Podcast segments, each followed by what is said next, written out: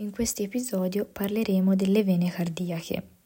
L'80% del sangue refluo che circola nelle pareti cardiache si immette all'interno del seno coronario che si apre nell'atrio destro mediante un osteo che presenta la valvola di Tebesio in prossimità del setto interatriale dell'orifizio di sbocco della vena cava inferiore. Il seno coronario è un breve tratto lungo 3-4 cm dilatato sulla faccia diaframmatica dove decorre a livello della metà sinistra del solco coronario tra ventricolo e atrio sinistro. Le vene che si aprono nel seno coronario sono la vena cardiaca magna, la vena cardiaca media, la vena cardiaca parva, la vena obliqua dell'atrio sinistro, la vena posteriore del ventricolo sinistro e la vena del margine ottuso.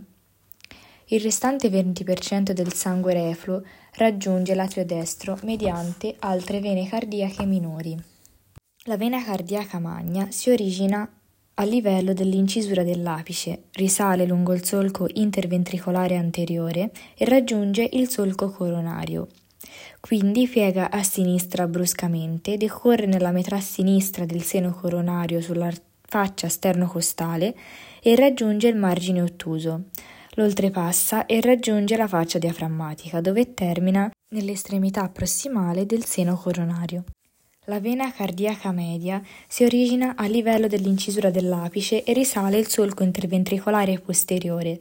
A livello della crux cordis termina a livello dell'estremità distale del seno coronario.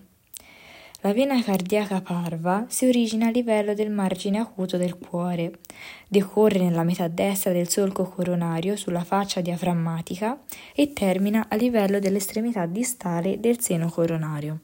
La vena obliqua dell'atrio sinistro origina sulla parete posteriore dell'atrio sinistro, decorre obliquamente in basso e a sinistra, aprendosi a livello dell'estremità prossimale del seno coronario. La vena posteriore del ventricolo sinistro Risale lungo la faccia posteriore del ventricolo sinistro e si apre a livello dell'estremità prossimale del seno coronario. Infine, la vena del margine ottuso risale lungo il margine ottuso del cuore e si apre all'estremità prossimale del seno coronario.